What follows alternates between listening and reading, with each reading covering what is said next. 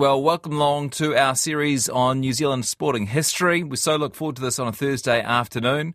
And wow, this is a really special one. Joining me for the segment today, legendary sports broadcaster John McBeth, who has, over his 50-year career, been at virtually every sporting event you could name, Rugby World Cups and Commonwealth Games and Olympic Games. And to commemorate some of those magical sporting moments, I didn't mention America's Cups, John has written a memoir. It's called It's Over, A Broadcaster's Story, a fascinating walk down memory lane, and not just of standout sporting moments, but also of John's life.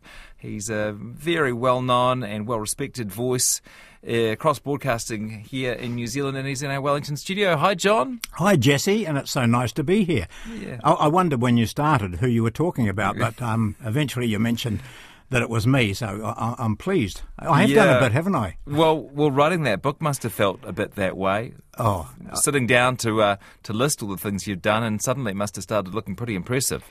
And lots of memories emerged, some that had been hidden away in my very declining memory, I must admit, Jesse. And it's very difficult to understand that 50 years has gone by so quickly. I know you talked to Dick Taylor a while back, and I'm catching up with Dick shortly in Timaru, and we're going to be looking at 50 years since that Commonwealth Games in Christchurch, and just unbelievable. So time flicks by, and if I hadn't kept some diaries that were not complete by any means, a lot of it was just basic stuff, but if things happened that were important, I did jot them down. Unfortunately, I kept those diaries, so I was able to go back through those, then try and work out whether the dates were right and was I actually there? So it was a wonderful exercise, a difficult job, and I think I've mentioned that it took probably 6 years from the start till the finish, with lots of periods in between of doing nothing about it.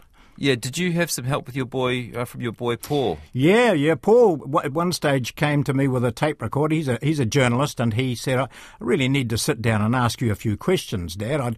I'd like to know why you missed 8 of my birthdays. Where were you? What were you doing? But he said, just for my sake and then for posterity's sake, I'd like to ask you some questions. So he did. He didn't follow up on that, but it triggered something within me that I should maybe do something like that. And having completed the book, it's been interesting, some of the comments from family asking me questions, and such as, I didn't know you had that car accident, Dad. That must have been scary, that sort of thing. And so it's been really worthwhile. A lot of good feedback too. Lots of broadcasters focus on one or maybe two sports, but what stands out to me is the breadth of sports that you've managed to be on the sidelines for. Often I regretted saying yes to some of the requests, Jesse. What do you mean? Well, synchronised swimming, for example. I recall in Athens in 2004, where I was asked to do the synchronised swimming, and I said I would, so long as I had an expert alongside me, which meant that I could just be the link person. But the accreditation that was given to the expert wasn't correct, and they couldn't get into the pool with me. So I was left stranded, basically, with absolutely no knowledge of synchronised swimming. And it's probably the only time that a commentary has been done where there's been pretty much absolute silence from the commentator. So, if I'd said, so those sorts of things came back to haunt me occasionally. Yeah. Well, some people might imagine that the commentator's role is to be completely dispassionate and neutral and not get overly excited, but we're going to talk a bit about Daniel Loader today, and I think that was an occasion where you were really there as a fan as well as a broadcaster, or maybe fan's not quite the right word, but as a supporter and enthusiast. Yeah. New Zealand broadcaster looking at an historic event, an historic victory for New Zealand, because no New Zealand swimmer had won. Well, one swimmer had won a gold medal if a New Zealander had won a gold medal previously at an Olympics in the pool, and that was Malcolm Champion in 1912. But he was part of an Australasian relay team. So when we were looking at our swimmers, we'd had, Gene Hurring had won a bronze medal in 1992, and Paul Kingsman and Anthony Moss had won bronze medals in 1988, and then Loader himself had won a silver medal in Barcelona, but would never had a gold medal winner And all the points indicated that we had a big chance. When I say we, so that shows I'm not dispassionate. So it was you know, that Loader had a great chance of winning our first ever gold medal, and that was Atlanta 1996, and it stands out amongst, you know, you mentioned some of the things I've done, such as America's Cup and, you know, lots of Rugby World Cups and the return test match when South Africa came back against the All Blacks in Johannesburg after their spell on apartheid, but, and lots of other events. But, you know, the Loader thing just stays with me, gives me a tingle even now thinking about it. What do you remember of those games? The games themselves were quite rumpty, I thought. You know, the organisation wasn't great. We had traffic problems, as I recall. Traffic, although, you know, media can complain like anyone, and, and we did, you know, getting taken to the wrong venues and media, buses not turning up on time, and it was horrendous, and our accommodation was only so-so, but, you know, all we needed was a bed and a, you know, shower, but it was really quite difficult. And there were... You know, I mean, there was so, but a lot of it was really good, but it was commercialised. You know, it was America, it was Atlanta, there were the big brands floating around, and it was a commercial Olympics, as 1984 had been. They'd begun it in 1984, but 1996 was even more so. And just looking at the results, it wasn't a hugely flash Olympics for us. I mean, no disrespect to the people who did win gold. Blythe Tate won gold. Yep. And Sally Clark was a silver, both in the equestrian. Barbara Kendall, silver in sailing. And then our equestrian team got a bronze. But apart from that, Daniel Loader, two golds. Yeah. Did he enter that event as the favourite? He was rated without doubt. And... what made, within the New Zealand team, particularly the swim crew, there was a feeling that he was absolutely on fire. In some meets in America, Duncan Lang, his coach, and Mark Bone, who was on that coaching team as well, they took Loader and the rest of the team. Anna Simsek, who made a final and finished sixth there, they went off to... a couple of meets, and they just came back and said, look, we can't say too much, but Danyon is just... We can't see him getting any better than this. He was just fantastically timed everything to perfection so that when he went onto the blocks in the heats of the 200 metres, he was comfortable. You could sense... with Danyon too. He always had this lovely sense of composure. He looked relaxed, ponytail tucked up underneath the swimming cap, and so, you know, when it came to the final, you know, he'd swum so well. He wasn't the fastest qualifier, but he was the second or third fastest. But even some of the great swimmers of the time who hadn't managed to get there, such as Dolan of the US and Perkins of Australia, weren't in his race. They just said, if Daniel Loader is there or thereabouts and on the final turn, he'll win it. So he exuded confidence amongst the opponents and other swimmers as well. So he was at the top of the tree without doubt. But there was always, being a race, there's always that doubt, isn't there? And, you know, when they went to the blocks, I remember Anthony Moss saying in our preview, you know, I was going through who the swimmers were. There's Kowalski and there's Borges and all that, and there's Loader. And Anthony Moss just said, stand by, New Zealand, we're in for something special today. And I just gave him a withering look and said, commentator's curse, you know. So often... commentators have said that something is absolutely certain of happening and nothing's certain in sport, and it fails, and we just call it the commentator's curse. So, you know, we were hoping that that didn't occur on this day, and Anthony Moss was absolutely right. It was something special. Side note, have you ever cursed anyone as you look back in your commentary career? I stopped doing it quite early. Did you? Even with a kick at goal, and I commentated lots of shots at goal in rugby. It could be, you know, Dan Carter, you know, 5 metres to the left of the post. You daren't say, well, he'll get this one. Invariably he would, but there'd be one time when you said it and it might have hit the upright or something like that. So no, just take all that certainty away from it and make people just know that something could go wrong here. Does one of Daniel Loader's two finals stick out to you in particular? Oh, the first one without doubt, because this was the one which gave us that historic, gave New Zealand that historic gold medal in the pool. And we've only had two, both of them from Loader, and that's nearly 30 years ago. And although we've had some very good swimmers since then, the longer it goes on, the more you tend to think that it might well be that, you know, in 50 years' time, Daniel Loader is still the only swimmer to have won a gold medal. But, gosh, there's some good swimmers at the moment. So that first one, yes, without doubt. And what made it great was the input of Anthony Moss as a comments expert, because he'd been there and done it. And he, at the start, apart from saying stand by for something special, at the first 50, Daniel Loader wasn't in front. He was there or thereabouts, you know, third or fourth.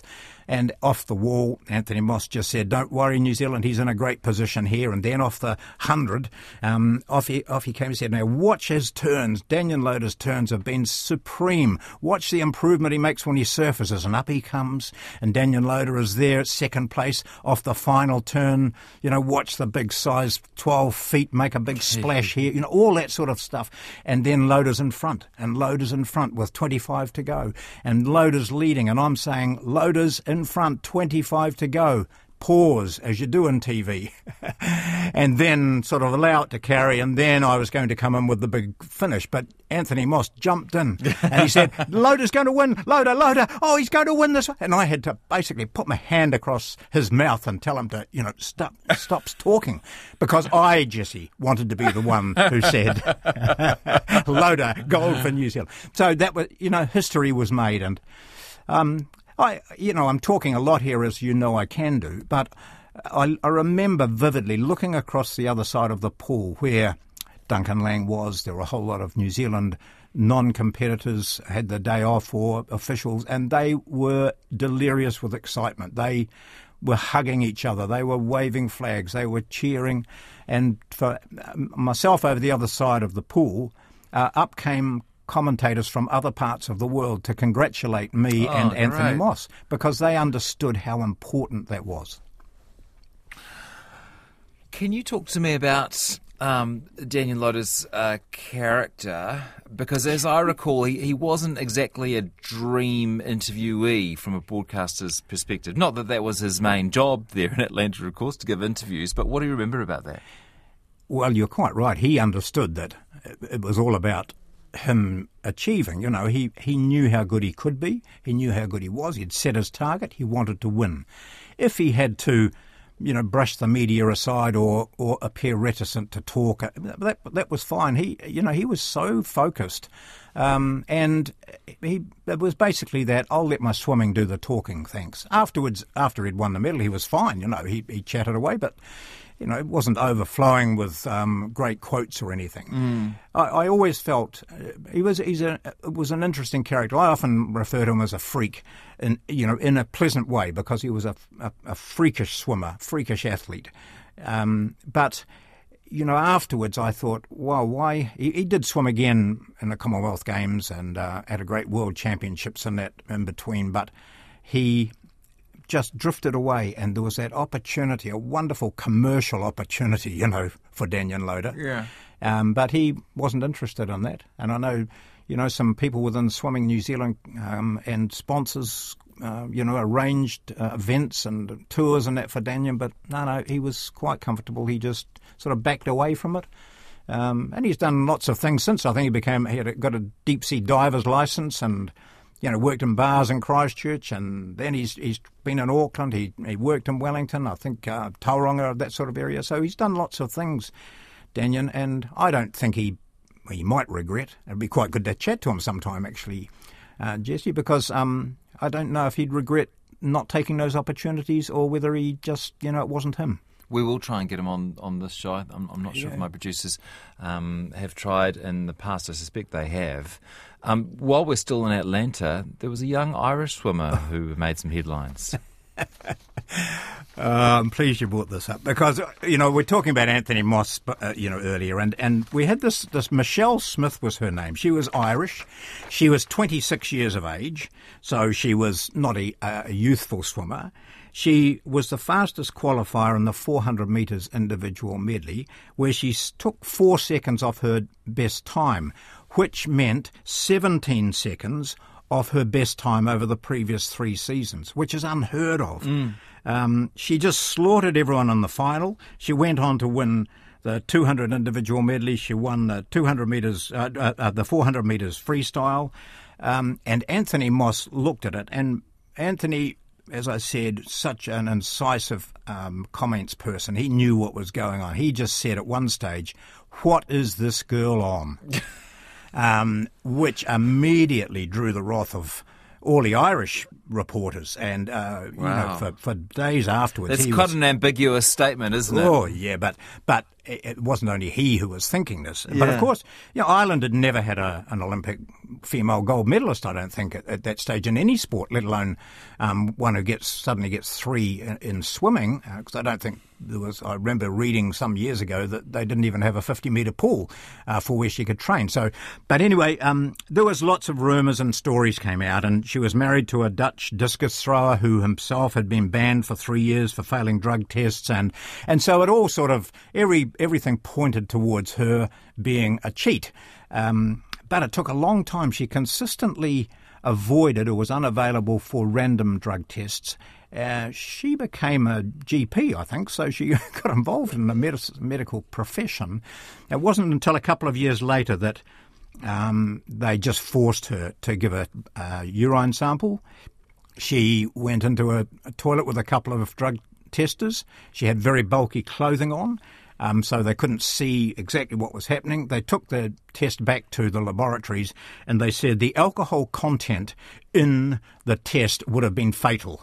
So should obviously have been a slight substance swap there. And so she was banned, and that was it. But it was, you know, but it was great from Anthony Moss's point of view. Just stood his ground, did not back down, and eventually was proven to be absolutely correct.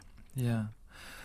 Gosh, you must feel very grateful to have been at, ringside, poolside, sideline for some of these incredible moments.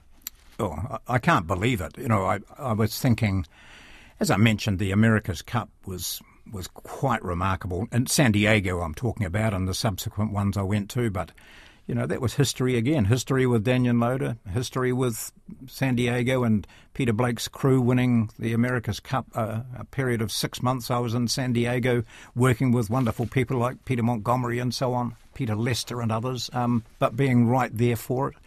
And, you know, some of those rugby matches, that first Rugby World Cup in 1987 when... We didn't know. Nobody knew whether that would become a permanent fixture because, you know, it was Australia and New Zealand and we dragged the International Rugby Board into it eventually. Well, that became what it is today. You know, and sitting sideline at Winter Olympics, some of the great events there and some of the great track events at the Commonwealth Games and Olympic Games. When I was writing this book, it's over. I just kept having to pinch myself a little bit, Jesse, to see if it already happened. It's been remarkable. I can't believe it, really.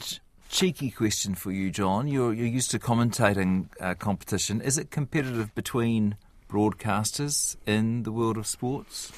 I suppose there's always that hope that I'll get the job ahead of him or her.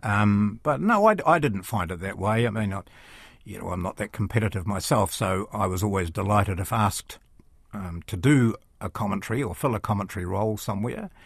In my own background, with my time with Television New Zealand after I'd left the radio scene, there were three commentators all vying for the one position, myself, Keith Quinn and Grant Nisbet. You know, they were all at my book launch at the Raumati Bowling Club a couple of weeks ago, and, you know, we've remained firm friends even though, you know, it looked as though we might have been competing for positions. But, yeah, I suppose, you know, I've had occasions where people have slipped in and tried to get a job ahead of me. Well, I just, you know, take that for granted, and if I'm good enough, then I'll get the job. Mm-hmm.